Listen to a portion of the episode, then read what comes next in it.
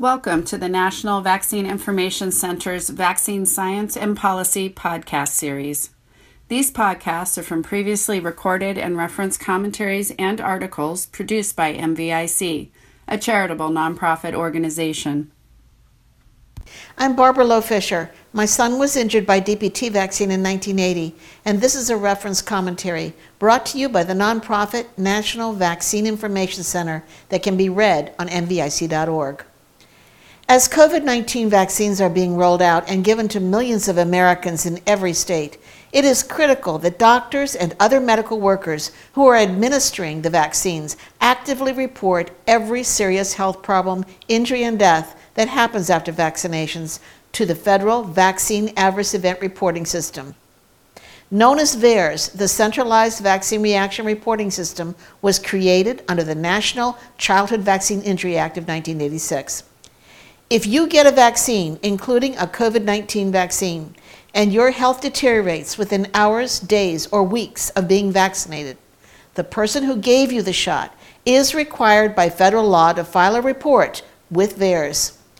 If he or she refuses to file a vaccine reaction report, you can do it yourself.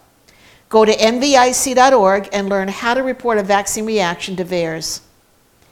In 1982, when Kathy Williams and I joined with other parents of DPT vaccine injured children and founded the educational charity known today as the National Vaccine Information Center, we discovered there was no centralized vaccine reaction reporting system in the U.S.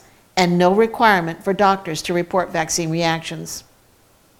Back then, the government's monitoring system for adverse events following vac- immunization was split into two parts Doctors vaccinating children in public health clinics were supposed to report serious vaccine reactions to the Centers for Disease Control, and doctors in private practice and vaccine manufacturers could choose to report to the Food and Drug Administration, but there was no requirement to report vaccine reactions.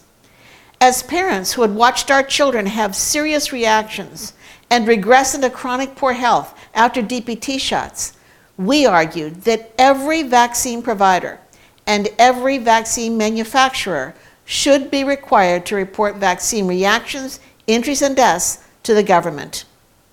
To ensure transparency, we wanted those vaccine reaction reports to be accessible to the public and to independent researchers investigating vaccine safety issues.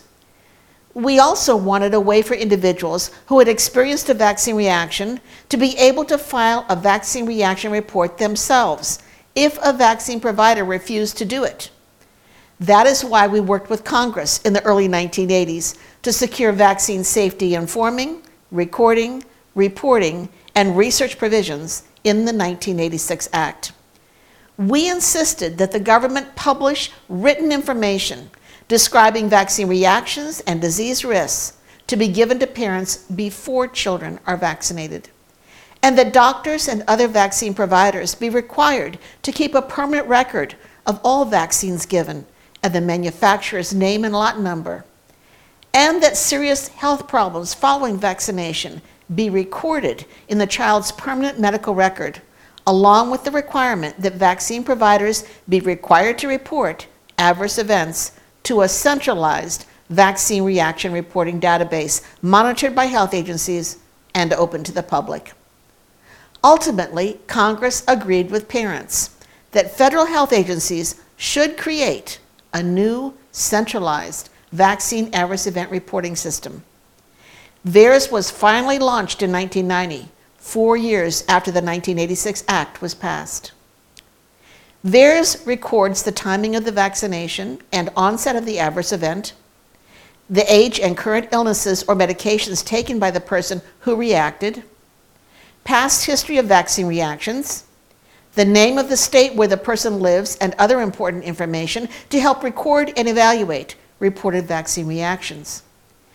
CDC officials say that, quote, about 85 to 90% of the reports to VAERS describe mild side effects such as fever, arm soreness, and crying or mild ir- irritability.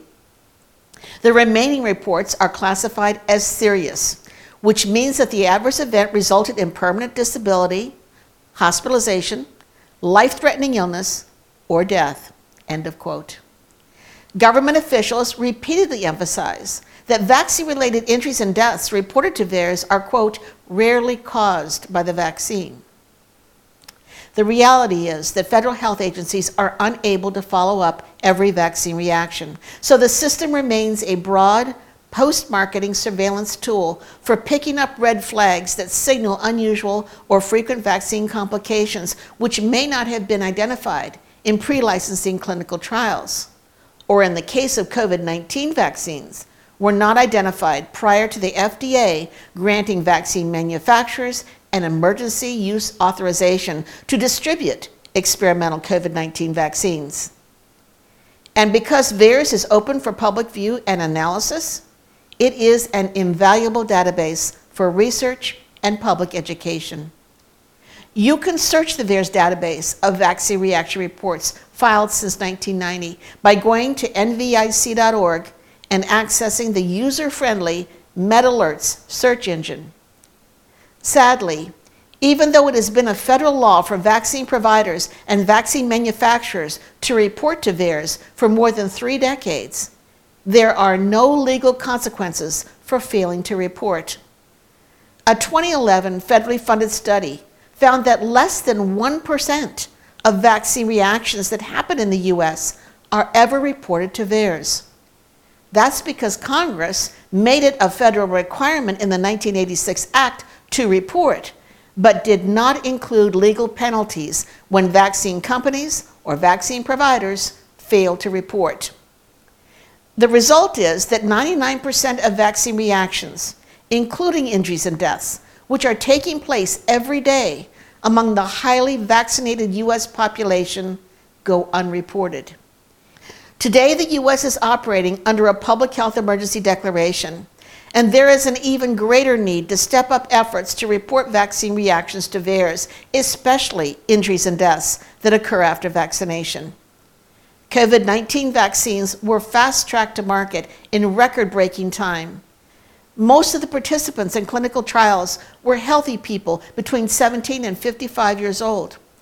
This means that while COVID 19 vaccines are being given to millions of Americans, VAERS becomes an extremely important mechanism for detecting a pattern of vaccine related serious health problems that may not have been detected in clinical trials that only included thousands of subjects and did not include certain high risk categories of people, like those over age 85, or pregnant women, or people with certain underlying health problems.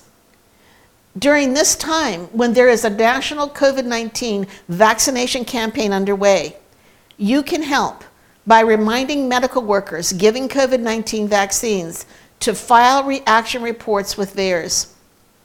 Vaccine administrators are not supposed to be making their own judgments about whether an adverse event following vaccination was or was not caused by the vaccine.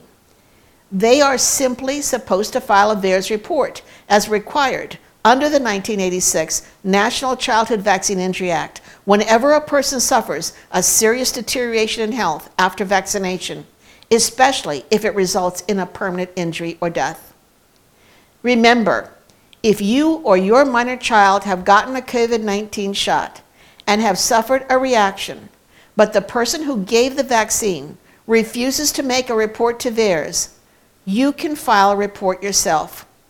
Go to nvic.org and learn more. It's your health, your family, your choice. Before you take a risk, find out what it is. To learn more about vaccines, diseases, and the human right to informed consent, visit nvic.org, the website of the nonprofit charity, the National Vaccine Information Center.